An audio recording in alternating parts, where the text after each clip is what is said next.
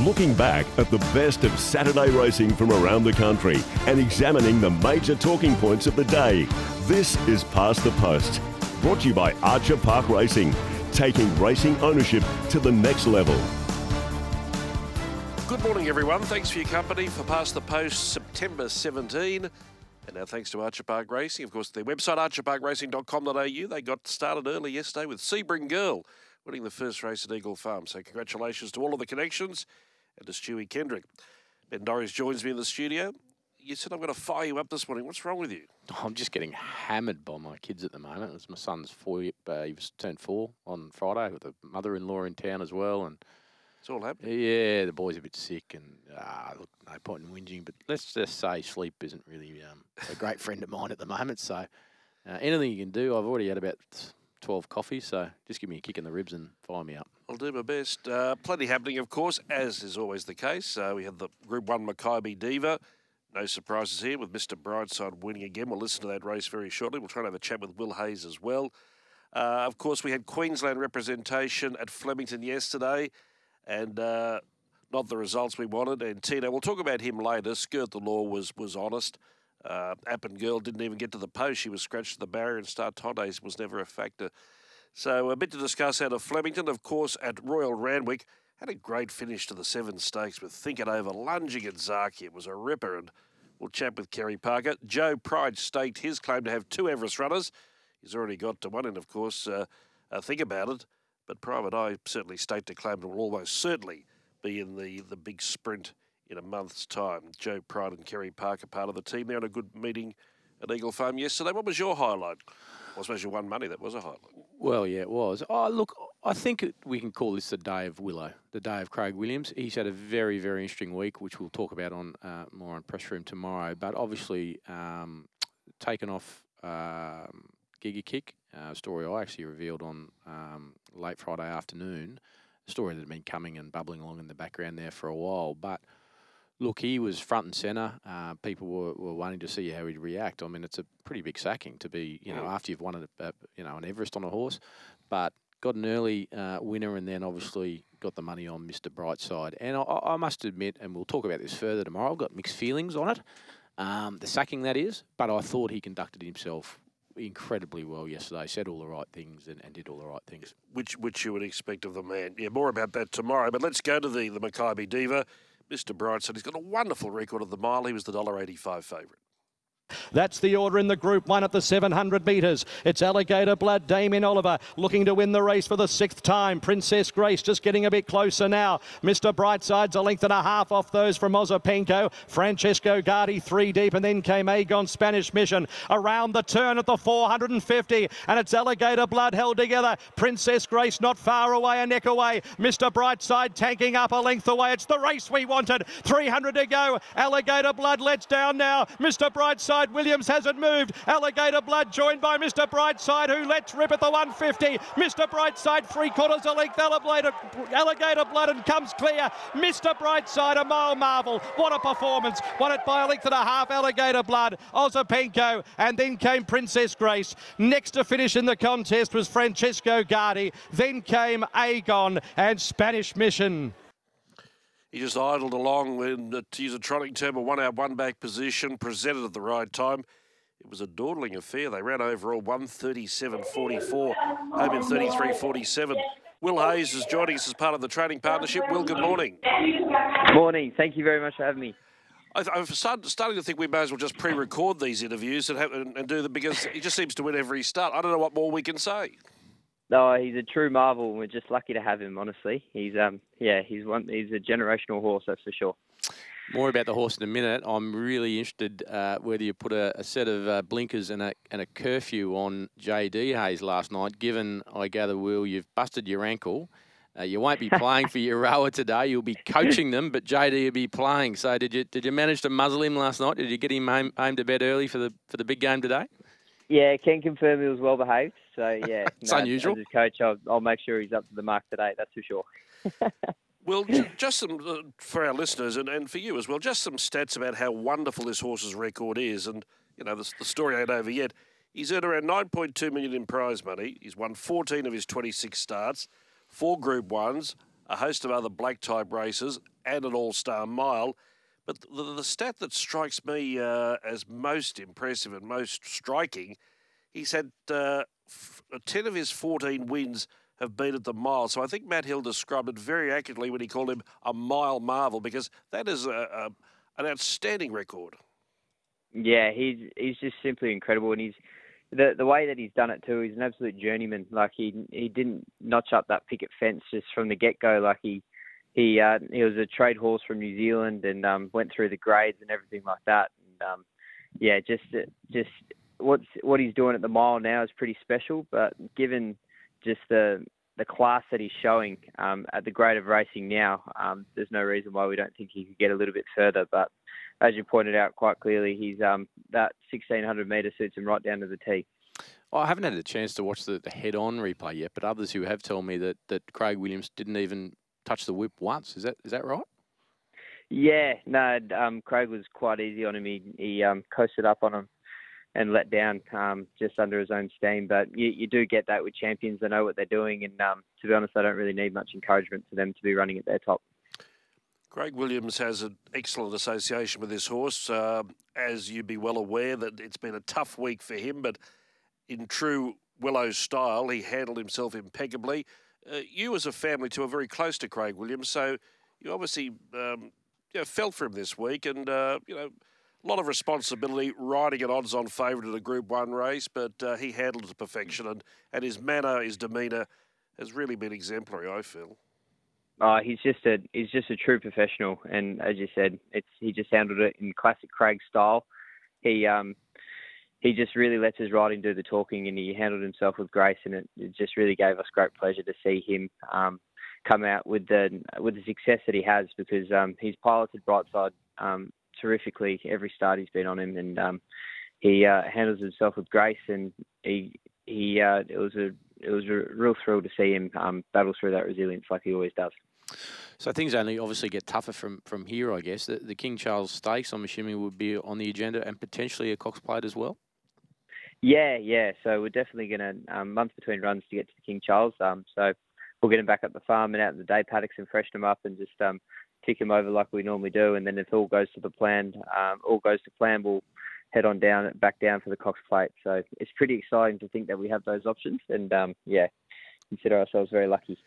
Ben said that it, it, it, gets harder from here, but in one way, when you really start to think about it, and, and uh, I know you don't want to, you know, put the mock on yourself, does it really get harder with this King Charles? Because I mean, who's going to beat Mr. Brightside at for at a mile?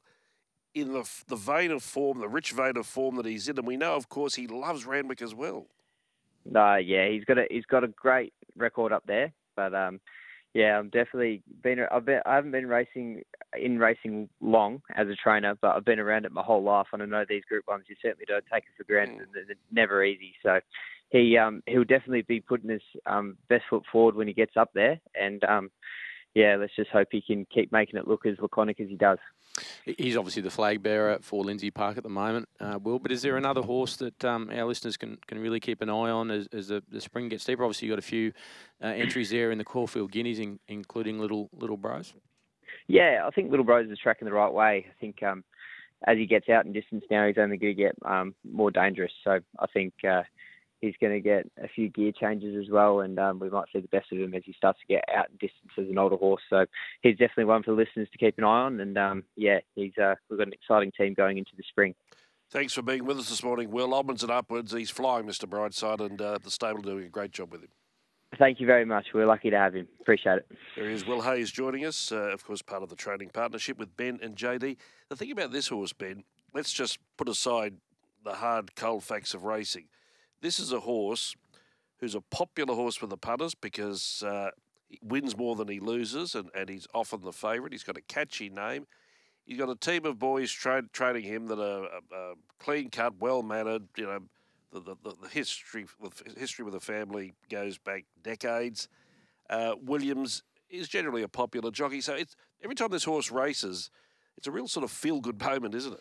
Yeah, absolutely. I, will tell you, um, something interesting out of this race. What do we do with Alligator Blood now? I mean, look, he, he ran solidly, but I mean, the last, just counting him up, the last four times, he's faced off against Mr. Brightside. He's been beaten. He Mm. obviously beat Mr. Brightside in the Futurity, um, you know, in February. But look, I mean, I, it wasn't a poor run by any means. But uh, how does Alligator Blood sort of? What do we do with him now? I mean, he had every possible really leading them up, didn't he? Mm. And I just, I must admit, I, given the run that he had, I thought he would be a bit tougher to get past than what he was. But maybe we're still underrating Mr. Brightside a bit. I'm not sure. Yeah.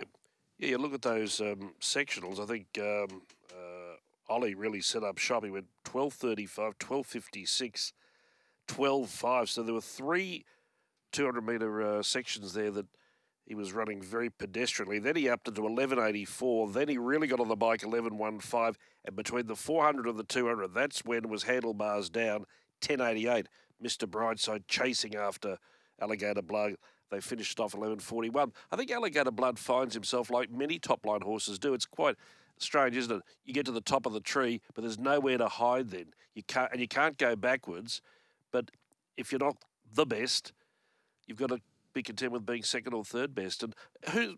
That's not to say that Alligator Blood won't be winning again. Um, but I, I think often in, at this, the top of the tree, there's not a lot between them. Um, luck plays an important part. Uh, you know, barrier draws, tempo. But I think at the moment, that's why I, I think as far as the the King Charles race is concerned, you know, again, I put the question: Who's going to beat Mister Brightside? Well, potentially Amelia's Jewel. Oh no, no, no, You don't think so? no, I don't. No, I don't. We'll come to her very shortly. Not, not at this stage. Not, not at this stage. Um, So, I mean, look, she may not go there. I reckon she will. I reckon Mm. she'll end up in. She'll run in the stock stakes and and then probably end up in Sydney on a Golden Eagle path rather than the Cox Plate path. Uh, but with I've the- got to say, it's it's too hard to ignore you. So I would agree with you. well, there. there's only upside with her, isn't there? I mean, we Mm, don't know where the 100%. ceil- we don't know where the ceiling is. Hundred percent. Uh, and of course, with Mr. Brightside too, uh, all bases are covered. It doesn't matter if it's the, the Melbourne way of going or the Sydney way of going. It doesn't matter if it's wet or dry. But one thing uh, that just can't be ignored, I just think it's a wonderful stat. 14 wins, 10 of them at the mile. The other thing too is, and I was thinking about this coming coming in this morning. Uh, milers, you know, really good milers. It's not as sexy or as glamorous, is it, in our, our whole sphere of racing? Like there's such emphasis on sprint races, like the Everest, and you know, uh, on two-year-old racing. There's great emphasis on the big staying races, you know, the Melbourne Cup and the Cox Plate 2,000 metres, the Queen Elizabeth 2,000 metres. The mile horses probably don't get the recognition they deserve, but he certainly is the best miler I've seen for a long, long time. Yeah, and I guess backing up what you said about the, the King Charles, that new race, which is a month yesterday, uh, just having a look at the tab odds. Uh, Mr. Brightside's a $2.80 favourite. Light Infantry, uh, which I think Zac Purton's coming out to ride. I'm not sure if it's in that race, but Zac Purton's definitely linking with that horse is $6. Fangirl, $7. And then My Little Darling Amelia's Jewel at $9. And Think It Over uh, at $9 as well. Yeah, we're coming to a few of these in just a moment. But there was. Um, Alligator Blood, we've discussed. Princess Grace, I thought, was disappointing because she had a very soft run. And uh, just when I expected her to, to spread with Alligator Blood, she went in the opposite direction. Yeah, um, she, gee, she started short, didn't she? Five dollars fifty, taking on Mr. Brightside and Alligator Blood. But I- I guess um, you know she had put the writing on the wall. There was potentially something there, but as you say, pretty disappointing yesterday. Let's go to the Let's Elope. We're talking about Amelia's Jewel. So she was first up. Her WA record imposing, seven wins from nine starts, and she went to the post as the $1.95 favourite. Amelia's Jewel has the back of cast, is about three back on that three wide train, and has about eight lengths to pick up from Papillon Club and Shuffle Dancer. Road to Arataki into the running at the 450 from Pride of Jenny. Toragine wants to lug out. Life Lessons the outside. El Patroness is darting back over on the far side. Where's Amelia's Jewel? Lane hasn't pushed the button yet, and she's running on. Life Lessons at the clock tower took the front. Here's Amelia's Jewel about to let down hands and heels. Amelia's Jewel up to Life Lessons, who fights Amelia's Jewel a neck, a half Life Lessons. Too good, too good. Amelia's Jewel a length Life Lessons. Third in the race, El Patroness. They were followed by a photo cast, See You in Heaven. Pride of Jenny next, and then came Papillon Club, Papali, Foxy Frida. Well back, Elusive Express, Shuffle Dancer, Road to Arataki, Toragine and Sparkle. So the record goes to eight wins from 10 starts. And uh, I think I read a report this morning. I thought it summed it up perfectly, uh, describing the win. No more, no less. Yeah, she just did what she had to, didn't she? However, I would say I th- thought before this race, I thought she'd win. But just the way, I mean, look, there was no savage bias or anything like that. But I, I did think it was an advantage generally in the earlier races to sort of be uh, near the fence, up near the speed somewhere. So I just sort of thought from, I mean, clearly she was going to be back anyway, and barrier 14, I thought, you know, she's going to have to be good. And she was a fair way off them. So, uh, look, she's too good for this mob, really, Mm. wasn't she? W- what did it tell us? Uh, well, I'm not sure. What did it, I was gonna say, I'm not sure. tell us? I'm not sure. I mean, she she probably didn't. I mean, if she'd have won by five lengths, we'd all be going, "Wow."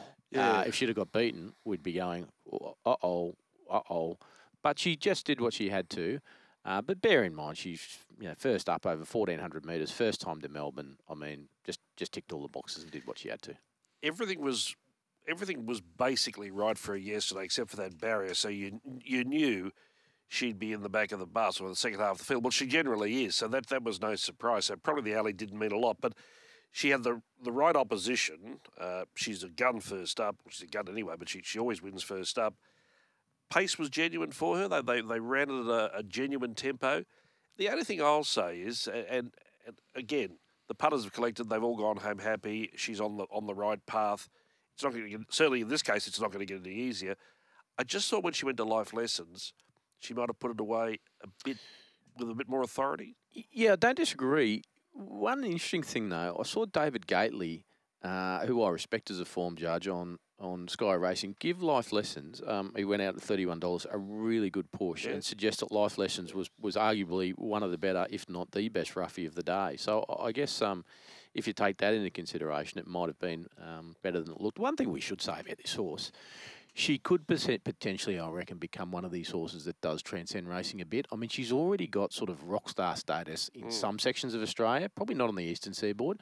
But I, I heard during the week Simon Miller saying that there's someone that's named their, their newborn daughter Amelia after Amelia's jewel, for instance, uh, and she's got a real cult following. Um, Certainly in Western Australia, that um, that'll be interesting to keep a watch on because she's the sort of horse. If we is if she's as good as we think she could be, she will bring people through the gates of racing and get more eyeballs on the TV this spring. I think it's fair to say here on the eastern seaboard we've observed, but we haven't probably fully understood her presence because you know it's a long way away, tyranny of distance. But she's certainly making her presence felt now. If uh, yesterday was an indication, and yes, that path looks likely stocks King Charles and uh, Golden Eagle. Let's go to the Cup on Teebs. Huge field here. Was to be 20, was 19 with App Girls scratched at the gates. And Queensland provided the favourite, Skirt the Law at $4.40. So it's towards the outside where She's All Shenanigans is the leader from Show Royale, Shiva, Tis Enough and Skirt the Law. Then Fragile Love and Estriella over towards the middle from Celestial Storm and then Sicilian Under Pressure, Steel City behind those from Catahoula, Hell Queen and behind them Rose of Shalar. It's Estriella stoking up up the middle with Shiva, She's All Shenanigans together. Hell Queen running on, Skirt the Law under pressure and then Stretton Angel the outside. She's All Shenanigans is in front from Skirt the Law, Stretton Angel. She's All Shenanigans is holding on, and She's All Shenanigans has won it from Stretton Angel. Skirt the Law a length and a half away third. Princess Dew Hello finished the race off, followed by Catahoula, Rose of Shalar, Fragile Love. Then Estriella and Soltaire and Picky, followed by Hell Queen. Next to finish of the race, Dubanenko in company then with uh, Claymore Mine and the Club Silks, and then well back in the field. Steel City got tied. Shiva Show Royale, Tis Enough Celestial Storm pulls up amongst the tail enders quickly. There were a million of them there, but she's all shenanigans. Came home first. A filly with a tidy record. Simon Zahra trains. Blake McDougall rides. She was second up yesterday. Gave bookies a result of $26. Skirt the Law was in the right position to win. She wasn't quite good enough. I think Tony Gollan might have been, and I haven't spoken to him, might have been a touch disappointed because he went into yesterday's race and he mentioned on radio yesterday that he felt Skirt the Law would present as a better horse. I imagine being a fitter horse out of the the race that Charmstone beat Skirt the Law at Caulfield. And when you consider Charmstone has won again since, and Tony believes Skirt the Law was better going to yesterday, he probably thought at the 100 metres she's there to, to win, but she didn't. Well, it's interesting too, isn't it? From a like, I mean, the the dream, and it would be a massive dream, would be a Coolmore Stud Stakes for, for her. Mm. But you've got to say, uh, yesterday down the straight, um, just looked to me, um, again, I haven't spoken to Tony, just a little bit lost perhaps. But I mean, they're harder to pick than a broken nose, these races, aren't they? Down the straight. I mean, you, you find the right bit of the track, you the pace, the you know, you, they're, they're just coming from everywhere. So I mean, like to be honest, I mean, you could probably run that race ten times and get eight or nine different winners. I reckon they they can be a bit of a lottery. And it, look, it's not like she ran tenth or something. I mean, she ran a pretty good third. I thought Ryan Maloney's ride was perfect, really. Yeah. From that from that Barry got a beautiful cut up into the race. He couldn't have done any more. I don't think it's any at Flemington at any time. It's any disadvantage to be coming down the outside. So Yeah, interesting though. I thought the inside was an advantage generally yesterday. Um, not in all races, but but it, it certainly, you know, I don't think it was a disadvantage to be on the inside yesterday. Put it that way. we're going to talk uh, more about straight track racing at Flemington with this next replay, and this was a very good win for a number of reasons. But let's listen to it first. This is the the Bobbie Lewis, and Star Patrol is the winner, but the favourite was the very good mare Benedetta at two dollars sixty. 600 metres to go. Najem Sahale by itself over on the flat side, led from Snapper Star Patrol and their four lengths King of Sparta, followed by Benedetta, Charterhouse, Zutori, It's Our Time, Mince Moment and Star Tontes. 350 metres to go. Najem Sahale with Star Patrol, they're worlds apart. Star Patrol hits the front and then came Benedetta and behind them King of Sparta, Star Patrol, 150 metres to go. King of Sparta is finishing hard. Star Patrol, King of Sparta's trying to mow it down with Benedetta. Still Star Patrol, 50 metres to go. King of Sparta's going to have a crack late with Benedetta. Photo finish Star Patrol. Star Patrol beat King of Sparta, Benedetta. Then came a gap to Charterhouse with Zutori, Mince Moment, It's Our Time. Najem Sahale got the stitch. Star Tontes was well back and a long gap to Snapper. Most trainers uh, or jockeys will tell you that uh, riding the straight at Flemington, having covers the most important thing to just be tucked in behind the speed. This didn't happen for Star Patrol. He was out there by himself. Uh, you had uh, Najim Sahel to the inside, running it fast, Snapper by himself, and Star Patrol by himself. And so, one, he, he's facing the breeze directly, but two, they were going at a very strong gallop. But he's been able to sustain that for the entire race. Survived a protest from King of Sparta. That was a very good win, though. Very good. Yeah, Win. it, gee whiz, it was a weird and wacky race, wasn't it? That Najim Sahal, I think they thought it was a 650 metre. Where, where do they run those little short course things over in America, Arlington or somewhere like that? You know, those little. Los Alamitos. That's it, Los. Al- How do you know that? Los Alamitos. Have you had a bet there? No, but I've watched them. But uh, look, Thomas Stockdale just simply couldn't control Najim Sahal, and it just you know it was a, quite a breathtaking spectacle, really, just watching the race. But look, it was a fair enough. Uh, I thought from Bright Blake Shinn to lodge an objection. When I saw it, I thought this is a million to one um, to be upheld. Having said that, King of Sparta, I think there was there was extra uh, gravitas to the win because King of Sparta in the last hundred metres and did cop a little bit of interference, but it looked like it was jet propelled. And then you just sort of thought, whoosh, this thing's going to go straight past it. And then Star Patrol uh, laid in, obviously, but saw it coming and just found, I wouldn't say another gear. Well, it was it was out of petrol tickets at the end, but just found enough to win. So I thought it was pretty impressive. Yeah, he, he was entitled to get uh, tired, Star Patrol. They, the, the sections they ran early, in fact, the slowest section was understandably the last one, the last 200. They were all out on their feet, 12.64. So he was uh, rolling in because he was getting tired. But uh, uh, as stewards observed um, uh, with the margin and, watching the race, they didn't think the, the objection could be upheld. Just looking at the stewards report, they reported that Najim Sahal um, had a uh, very slow post-race recovery. And, as I said, yes, the punters who backed that horse did. That was uh, really wild and wacky stuff. Yeah, exactly right. Let's go to the last of our replays from Flemington yesterday. It was earlier in the day. This was the Sofitel at listed level, and all eyes from Queensland were on Antino. We hadn't seen him since the carnival. He went into this race the winner of eight of his nine starts, and he was the $2.10 favourite.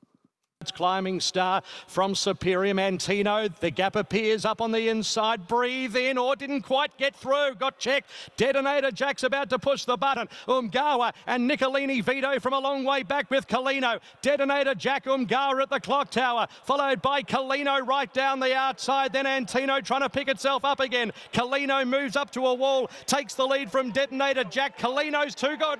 Colino just won from a photo Umgawa, Detonator Jack or Antino. It was a bad watch. They were followed by Party Princess, Nicolini Vito Superium Blow In and Climbing Star.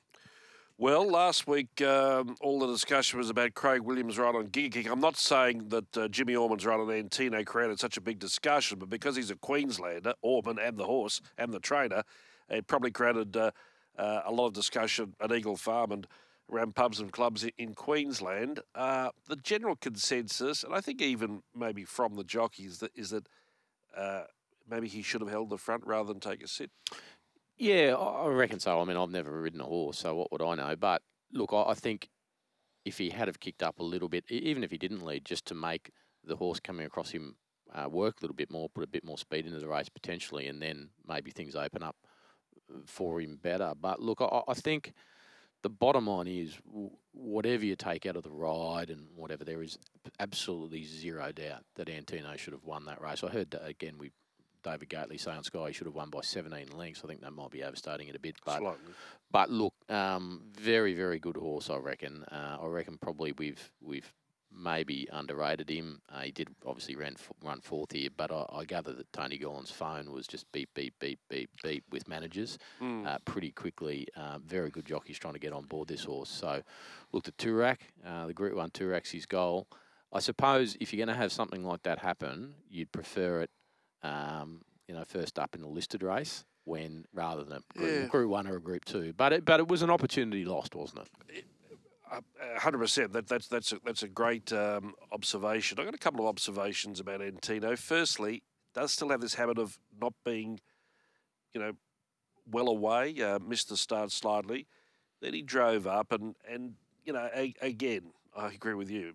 If you're not a jockey, it's a matter. It's a split second decision. Do I hold front? But there was pressure. They.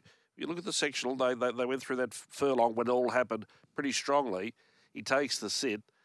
The other observation I made watching the head on, a run presents itself. Um, climbing star eases out fractionally and then comes back in fractionally. But it also seemed the horse didn't want to take the run in the Yeah, first I place. hundred percent agree with you, and I don't normally hundred percent agree with you on anything in life, What's going on? but I hundred percent Do agree you You want some money? you. no, I thought you, you hit me up before we came on here. oh, shut up. I did not. Uh, but but but but the, head on clearly shows the horse uh, throws his head about, it goes from you know one direction to the other. It seemed to resent Orman, or asking or Orman him to go through, and then of course it was good night nurse after that. But I will say this: um, I'm sort of doing the full circle. I was a bit slow to the um, the uh, table with Antino, and then I was really taken by his Wayne Wilson win. I still think Antino's got a bit to prove. Those horses yesterday, you were talking about the skirt the law race. These horses yesterday are B graders. They're B graders. But the problem is the run's inconclusive. Yeah, Yeah. probably. And the fact that the, once he picked himself up again, he chased hard. And of course, he probably should have won. But we don't know that, so it's inclusive. But as you said, opportunity missed, Well, opportunity lost. Well, it's funny. I, I watched that race um, yesterday, and I had Damian Lane's words ringing in my ears. I remember after he rode Charmstone, he sat three wide. Didn't mean to sit three wide. It was just where where he ended up. And he said post race, you know what? He said sometimes drawing barrier one or drawing on the Mm. inside can be a curse. He said, you know what? If I'm sitting three wide and my horse is comfortable, it actually gives me the chance to dictate to the other horses. You know, not that there was any horse three wide in this race, but I'm just pointing out that barrier one sometimes is not the Christmas present you think it is. Hundred percent. Good day of racing at Flemington yesterday. We've covered off on that. We'll take a break. Of course, next week is the Underwood Stakes at Caulfield, the Group One, plus the uh, the Guineas Prelude and uh, several other black type races. But when we come out of the break, we'll focus on Royal Randwick yesterday, particularly the win of uh, Private Eye in the shorts and Think It Over's last stride win in the Seven Stakes. Bonaparte on the outside, heading top gear. Look at Bonaparte, bang! Bonaparte for Archer Park. Another city win for Bonaparte and another success story for Archer Park Racing. Bonaparte being purchased as a tried horse from interstate. But the real jewel in Queensland Racing's crown is the QTIS bonus scheme, and Archer Park Racing have been collecting plenty of them. Extra 24,000 jumped in with recent city winners Defiant Spirit and Count to Beans, and Connolly earned an extra 16,000 with a Gold Coast win. So it's timely that Archer Park Racing has several well-bred QTIS two-year-olds available for sale, and you can choose what share you want. Simply go to the website to find out more. archerparkracing.com.au Archer Park Racing. It takes racing ownership to the next level. Sports Report. First up this morning, big news for our national sport, cricket. Cricket? And the- Sorry, but our national sport is not cricket. Yeah, it's Aussie rules. No, it's rugby No, league. cricket was played But first. soccer's played the Netball's most. probably No, but played the- the Well, the world would argue Yeah. swimming. We surf more than we We swim. ski almost as No, much it's as cricket. anyone It's cricket. Sport is our sport, and it's all better on the Tab app. Tab. We're on. You win some, you lose more. For free and confidential support, visit gamblinghelponline.org.au. Isn't it time you got away from it all? Time to recharge with an Ambassador Travel Racing Getaway. Time to discover the magic of the Granite Belt wine country and head to the Stanthorpe Cup this October with Ambassador Travel and the Queensland Thoroughbred Owners Association. Your tour includes visits to historic Lyndhurst Stud, the beautiful Ballandean Estate Winery, and the spectacular Queen Mary Falls National Park. Plus, country racing at its best for Stanthorpe Cup Day. Call Ambassador Travel today on 07 3229 6555 or visit ambassadortravel.com.au. Introducing the car sales car of the year, the all electric Kia EV6. With up to 528 kilometres of range, the Kia EV6 is leading the charge. And with its ultra fast charging technology, you can charge from 10 to 80% in as little as 18 minutes. The Kia EV6 car sales car of the year. Find out more at kia.com.au or drop into your nearest Kia dealer. Kia. Movement that inspires. You're listening to Radio Tab's Past the Post with David Fowler and Ben Dorries. Well, racing at Royal Randwick yesterday, and this uh, race, the Shorts, uh, was, of course, one of the key lead up races to the Everest, which is now only a month away. This was a million dollar race, and there were several in here vying for a slot on the Everest. Let's have a listen to the action with Darren Flindell.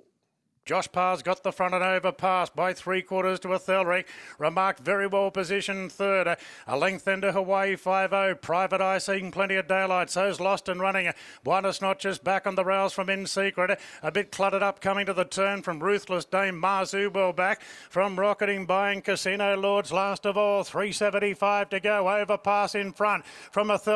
Private Eye on the outside of Hawaii 5-0. Remarks trying to come off the fence. Inside the 200 overpass still the leader. Boy, Private Eye, he's still coming the outside. Overpass from Private Eye. Buenos Noches late on the scene. Private Eye going to overpass. Bob of the head. Private Eye, I'd say, he's got there. Give it to Private Eye, a half head to overpass. Buenos Noches charging into third. Then came Remark from In Secret. Further back, Hawaii 5-0 rocketing by. Then came Casino Lord, lost and running, Ruthless Damon Marzu. Yes, Private Eye arriving in the nick of time. It was a good day at the office for Nash Rawiller yesterday, and they got the job done here, just getting overpass and a very good time, 1 2 66. Sprint home was impressive, 33 35. And Private Eye now stakes his claim for a slot in the Everest. Of course, the race he ran second in last year to Giga Kick. It's easy to say in hindsight, but how did that horse go at twelve dollars yesterday? I don't know. Do you have any idea? Like, I, know. mean, seriously. I mean, how could it? How could Remark go at eight dollars and Private Eye goes at twelve dollars, for instance? I mean, I could go through the field and say the, a similar thing with a few others there. That's a. s- It's a serious, serious horse, Private Eye, isn't it? Certainly is, and um, a great strike rate as well. The man who knows most about Private Eye is on the line, Joe Pride. Good morning. Good morning. Congratulations. Uh, we were just talking, you, you may have heard us say about Private Eye. The reason I love this horse so much is, you know, good horses or top horses virtually end up in their lanes. They're either good sprinters, they're good milers, they're good stayers. This horse, you could run him in a 1200 metre race, you could run him in a mile race, and like he won an Epsom two years ago, or two years ago. So he's just wonderfully versatile. Yeah, yeah, he's a um, he's a very unique horse, and um, you know I've seen a few of them over the years, but they certainly don't come along every every moment. And I guess the thing that has me on my toes is, is um, sort of judging where he's at at any one time in his career and placing him accordingly. So, um, I mean, I took him out to a mile for the um, for the Champions Mile last year, but I, I, I think that's when his knee started to bother him, and I backed him up. I don't think that was a fair indication. I, I still think this horse could, could run a mile. Um, I'm not keen to get him there because I'm training him as a sprinter at the moment, but um, I do think he could basically just do whatever I, I trained him to do. Um, but I'm just trying to, uh, as I say, just keep up with him and work out what's best for him at a, different. Like it may be later in his career that I, when he loses a bit of his speed, that I can train him back to to get over a bit of ground. So. Congratulations, Joe. If you had to put a percentage figure on how wound up he was going to the shorts yesterday, what percentage would you would you say he was yesterday? It's a tough one for me um, because I've trained him differently this time around with uh, with, with that knee in mind, and uh, and he's perfectly sound. But I just want to keep him that way, and I've, I've been softer on him um, in essence. So I guess comparing him to previous preparations is a little bit difficult. Um, I thought he was on tired legs the last hundred um, yesterday.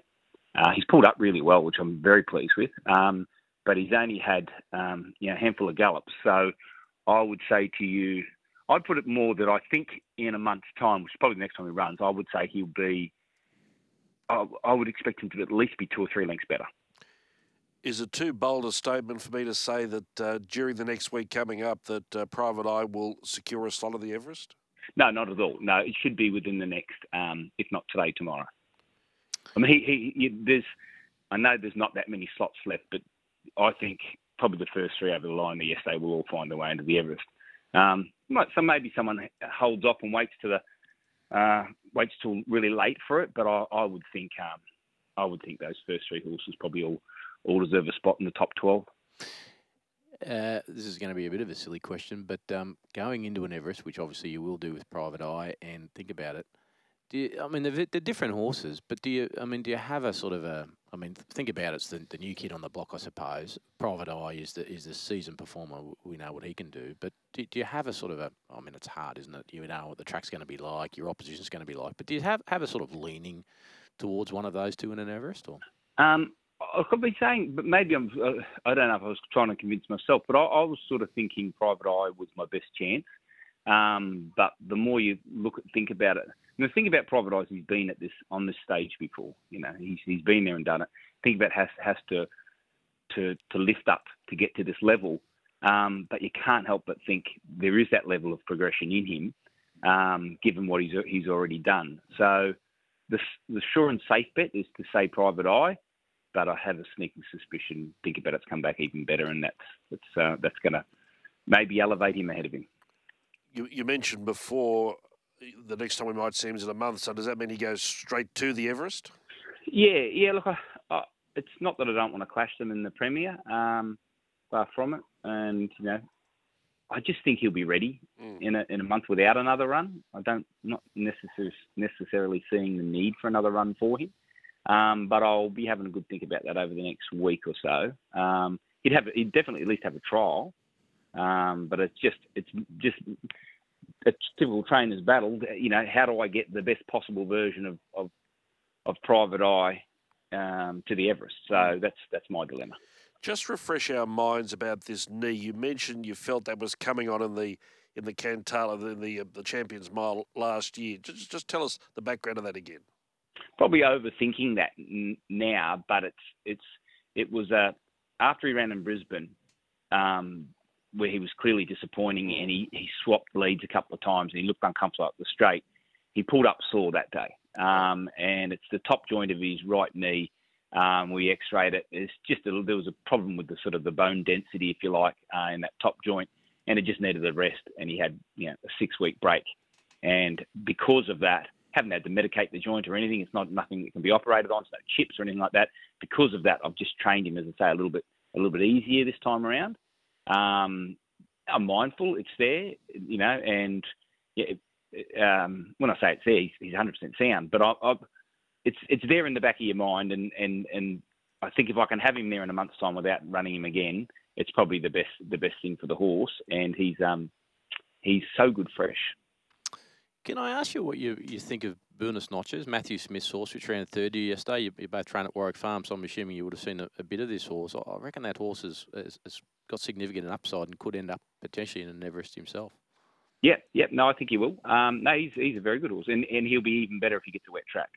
Um, he had uh, while he was held up a little bit yesterday, he had a lovely run back on the inside, so he had a very economical run, and um, you know Michael sat three deep facing the breeze. Um, he'd had a run going into it too, so he had a little fitness edge on the others, but he's a he's a very capable horse.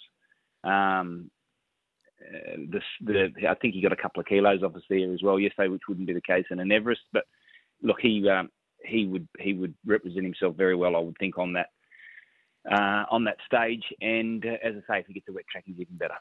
Tell us about Think About It's Warwick Farm Trial. Um, yeah, look, it's just sort of seeing is believing. I guess it was it was a very good trial, and um, he uh, he went into it without really, you know, we weren't looking to, you know, prove a point and make a statement. It was just a little pipe opener for him, and um, he just looked great. Um, you know, um, was, as I say, seeing is believing. It was just a it was a really good trial. It's shaping as, as potentially, and it's, it's a, a bold statement considering what we've seen in the past, but it's shaping potentially as the best Everest yet. I feel in a month's time.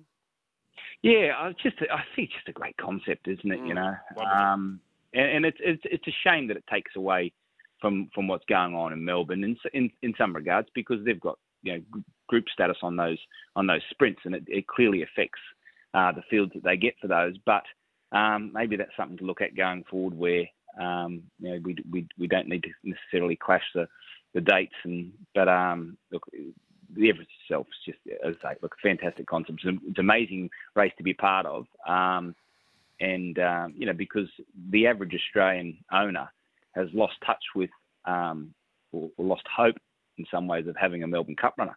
It, it's almost got to the point in the last ten years where you've got to buy yourself an, an expensive import to get into the race, and that's that's not that's not Australian racing. Um, you know, you look at this race. You, my two horses, uh, one was sixty thousand, the other one was seventy thousand. You know, uh, they've got a bunch of I'm not going to say battling owners, but you know, there's there's no there's no multi-millionaires in there, and um, and they're having the ride of their life. I read a comment about you as a trainer. They said you're like a good red wine. You're getting better with age. Do you agree with that?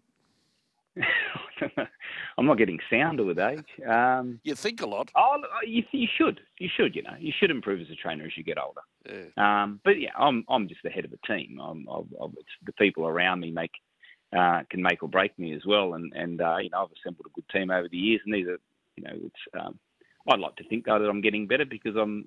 The more good horses you have, the better you handle them. I think I, I would like to have, you know, some of my good horses I had early on over again. Mm. And I don't say that in hindsight, yeah, because I could see maybe the mistakes I made, but I, I, I would just handle them better now. You, you feel a lot of pressure when you're when you're a young trainer and you've got one good horse because you, you focus too much on on that one horse.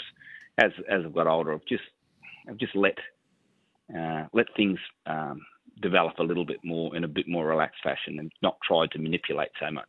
It's a shame John Singleton's um, getting rid of his horses because he came up to me on Stradbroke Day after you, you beat him. He said, "Geez, that Joe Pride can train, and he's a good bloke too." I've been around for 20 years. He had a bit of time to work it out, didn't he? he, he reckons he reckons people he reckons people have been a bit slow on the uptake. Yeah, look, I'm you know I'm not uh, I'm not everyone's cup of tea in, in terms of not my personality, but the the way I train my horse. You know, I'm not looking to get a if I um, if I don't have another I've had one, but if I don't have another golden slipper run in my life, it wouldn't bother me. But um, so you know that that makes me maybe not as appealing to, to a lot of breeders, um, but um, I do I, I like what I I like the way, the setup I've got. I feel it gives me a little bit of an advantage and it's a bit of a niche, and uh, yeah, happy to continue with that. Great to talk to you, Joe. Thanks for joining us this morning. Great, thanks very much. Joe Pride joining us, and uh, he's a good talker. He's a deep thinker, and uh, he's going to have two horses in the Everest as well. Yeah, um, and they're both going in with very, very good chances. Um, I reckon that, uh, think about it, uh, it's, you know, as good as Private Eye was yesterday, uh, I reckon that horse, if it keeps improving, it could be something right out of the box. What's that uh, horse of Matt Smith's again? Buenos Noches. You didn't butcher it as much as you did the first time you mentioned What it. did I say the first time? Oh, it just didn't sound. You just sounded- make this stuff Didn't up. sound anything like the name of the horse. Buenos Notches. Buenos, that's what I said. Let's go to, to the, um, the the seven stakes. This was a great finish, epic finish between two outstanding gallopers, Zaaki and Think It Over. Going global at the 500 metres, coasting along in the lead by a length on Zaaki. Two lengths away then. Two think it over, starting to come into the race. Nash about to come off heels, hasn't done so yet. Then Zeyrek, my Obron's creeping into the race, but Zaaki, Chad Schofield said go. Zaaki races, two lengths clear. Think it over. Now he gets off heels. It's Zaaki a length in front. Think it over's coming. Zaaki in front. Think it over, being lifted by Nash. Yes, got up. Think it over. Nailed Zaaki right on the line. I think my Oberon third from Zeyrek, Huyamel and Fangirl. Then Going Global, Fireburn, Diamol and Arapaho. Third run back yesterday after that long spell, and uh, as Darren said on the broadcast, Nash lifting Think It Over to nail Zaaki right on the line. It was a great race to watch. Oh, it was bloody fantastic, wasn't it? Um, gee whiz, that's a good horse to come back from what he's come back from, and we'll, we'll talk to Kerry Parker about that uh, shortly, hopefully. But he never actually quite looked like he was going to win to me until the mm. final stride. He just he got out and you thought, this horse has got a good run. He's going to get there. He's going to get there. Is he? Is he? Is he? Oh, not sure. Um, but just got there and great call I thought from Darren Flindell. Just the uh, the urging of Nash Rawiller was just the key to that win, wasn't it? In the end, Zaaki is is Zaaki in that alligator blood mode? Do you think? Yeah, potentially. Um, but you couldn't have probably wanted much more from Zaaki yesterday. Well, I reckon. Do, yeah, yeah I, I, mean, look, just got nailed in the in the in the final stride. Um, yeah, Fangirl ran a good race. I mean, where she ended up, I, I mean, yeah. she she had none from back where she was purely from a, um, an analysis point of view, if you're doing the format of the race, uh, first and second, you know, we expect that from them. Under the circumstances, Fangirl was at a position where she couldn't win. They didn't go that hard in this race, and it was a good sprint home, 33-8, and she was, you know, with the cab catches. So to get as close as she did, uh, sectionally, she was very, very good. So she's having a good campaign, Fangirl. She's she's enjoying her racing. She's racing well. Yeah, absolutely. I reckon there's um, Huyamel is something to work with. Finished seventh, uh, was never going to win, but uh, look, there's there's something to like about that that import. Uh, it was good to see Fireburn back as well. I mean, clearly, um, you know, first up after that. I suppose you could call it a setback when it was you know, scrubbed scrubbed by vets uh, before the Queensland Oaks. So it's good to see her back. But yeah, all credit to think it over. Yeah, nice. I imagine he'll go to the uh, the King Charles. Yeah, be a good race, David. 100%. That's in a month's time on October 14, along with the Everest. Okay, let's go to our next race. We'll go to the Tea Rose. This is, of course, the, the path for the, the three year old fillies, and uh, Tis Invincible's the winner and summer loving as they turn and tropical squall ups the ante now. The stablemate autumn ballets off the fence giving chase. Komachi still there. Up on the inside now, Tis Invincible in restricted room. It's tropical squall just the leader. Tis Invincible off the fence. Komachi the outside. It's game on in the Tea Rose and Tis Invincible takes the lead from Komachi. Tis Invincible two lengths clear from Komachi. Tropical squall and Tis Invincible makes it three out of three this preparation. A dominant win over Komachi. Tropical Squall third there in the Tea Rose. A gap back to the rest. French Endeavour, Private Legacy hitting the line well. Getting ready for a mile. Then Summer Loving. Further back to Autumn Ballet. Captain Amelia, Miss Charlene, August Bloom, Unique Ambition, Mumbai Muse, Zardozi, Platinum Jubilee, and the Ruffy Nantucket Island was last in. Well, there were many that were a little suspicious about uh, Tis Invincible's winning the Rosebud. Uh, Me. Then she won the Furious, and Me. she's done it. She's done again yesterday. she's So- just she's too good. She's I a mean- winner. Yeah, she is. And I mean, I must admit again, I doubted her at fourteen hundred yesterday. These I am Invincibles. I just sort of thought, you know what? I, do I want to be taking three dollars twenty when I'm I'm unconvinced she'll get a a, you know a strong fourteen hundred, but. Gee whiz, she did. Uh, flight stakes, the Group One, sixteen hundred. Can she get it? You wouldn't say she couldn't off yesterday, but I thought that was, and admittedly, he was aided by a favourable barrier, but that was an absolutely superb ride from this young apprentice, Zach Lloyd. It was precision.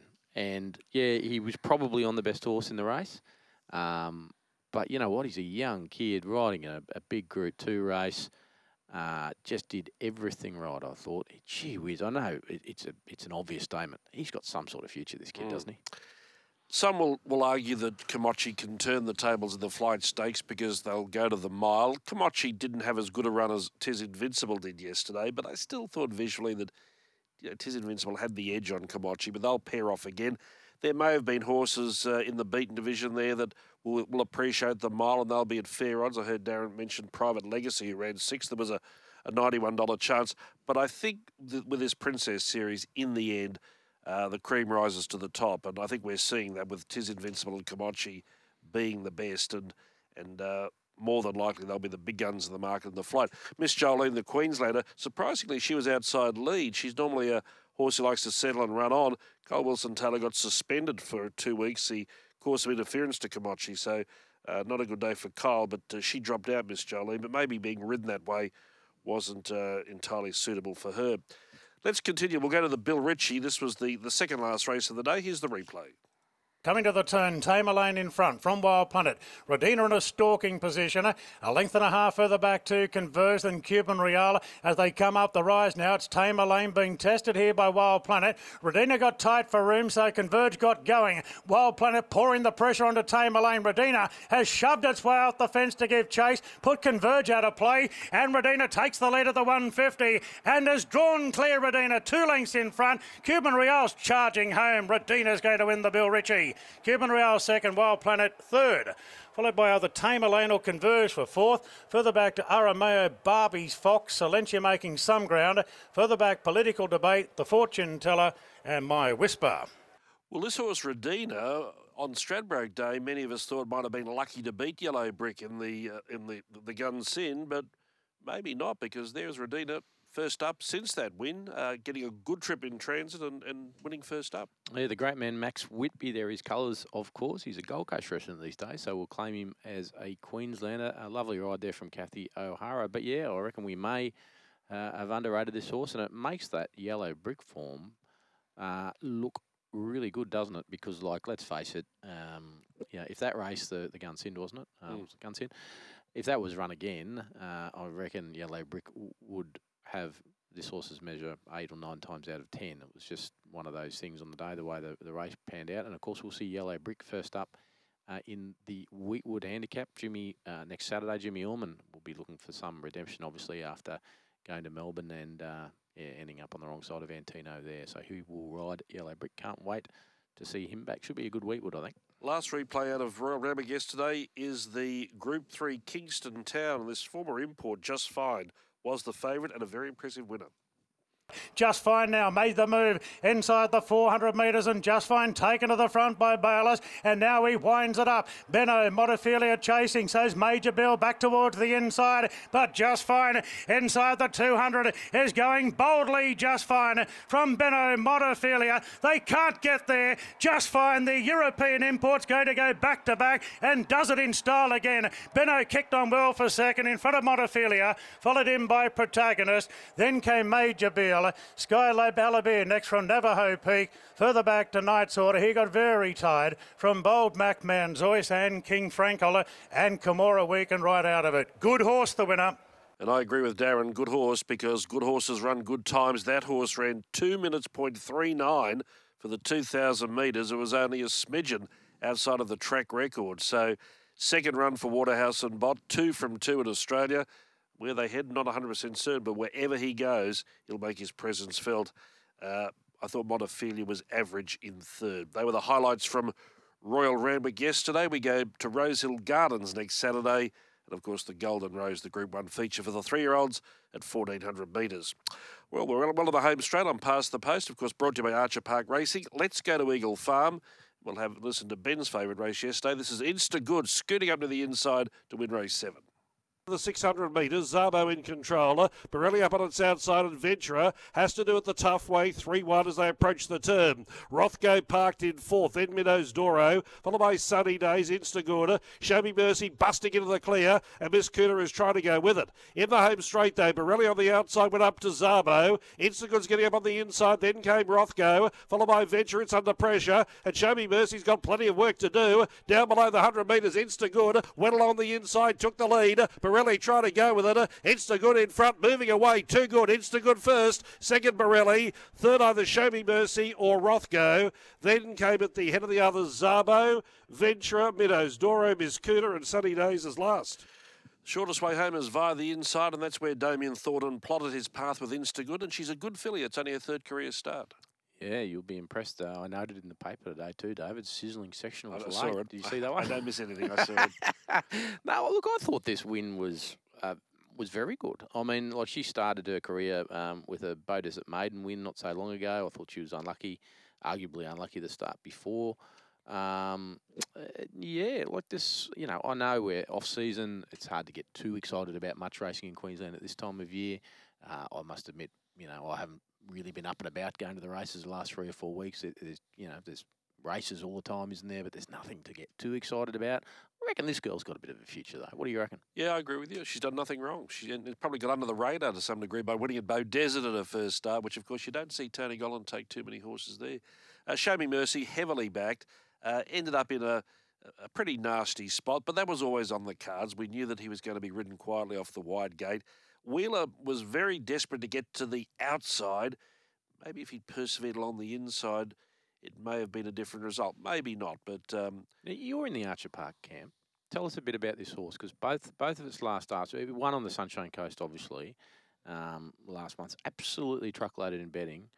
Uh, to a lesser extent yesterday, but two dollars thirty-five into a dollar ninety, and I saw it in the run to the Rose noms a couple of weeks ago, Mm. and obviously didn't accept. But I mean that they've obviously got a very high opinion of this I certainly have, and, and, what he's what he had done at the Sunshine Coast, I think, vindicates that. He'd run time, he looked good. He's a good-looking horse too, and he's shown plenty on the on the, the training tracks. But yeah, I've got to say, maybe I rated him a little too highly. Uh, his run was good. Very good judge said to me after the race, if, if it wasn't a dollar ninety chance, you'd say it was a very good run. But you know, Yeah, it's interesting, isn't it, Because they're short, you, you you tend to uh, be, mark them harder. Anyway, there'll be another day for Show Me Mercy. Let's go to our final replay. Here's a horse in great form. Hard to say. Three on the trot yesterday. To approach the 600 metres, the leader was Hold On Honey, with Asamu sitting up second. Third on the outside was Gemelon Bolt. Hard to say fourth the rail. Maximum output will trail into the straight. Ridden for luck to the inside, then Shamaton. Nashira with a lot of work to do. And Red Ruby turned in last in the straight. Hold On Honey. Hold On Honey leads the way. Hard to say up the inside. Then came Asamu. Maximum output with the lightweight starts to put in. Then came Gemelon Bolt. It's still Hold On Honey in front. On the inside, hard to say is almost level. Maximum output in third. Hold on, honey. Hard to say. Hard to say the inside. Goes home best. Hard to say. Beat home. Hold on, honey. Maximum output. Red Ruby. Then Nashira Asamu Shamaton and Gemelon Bolt. Three from three this campaign for Jason Niemer and Ashley Morgan was the winning rider. And as we alluded to earlier, we head to, well, you head to Toowoomba next week for the, the Weetwood, the Toowoomba Cup, the Guineas. It'll be a good day up there and hopefully fine weather. Yeah, I'm going to make a disgraceful admission. I was talking to Tony Sears yesterday about Yellow Brick, and I said, uh, "Have a guess how many Weetwoods I've I've been to." He said, "Oh, well, you know, because I've been probably covering racing for ten or eleven years now." Uh, he said, "Oh, well, it's three or four. Have a guess how many I've covered? None. Zero. I'll be making my Weetwood Only 'cause you debut. told me yesterday. I can't wait. I can't wait. Just someone give me a map so I can find it, please. You'll find it, I'm sure you will. Good on you, mate. Talk to you on press room tomorrow. Thanks, David. Ben Dorries joining me this morning. Thanks for your company, folks, on Past the Post, and look forward to being with you again next week. But of course, I'll be with you on press room tomorrow. Have a good day. Bye bye.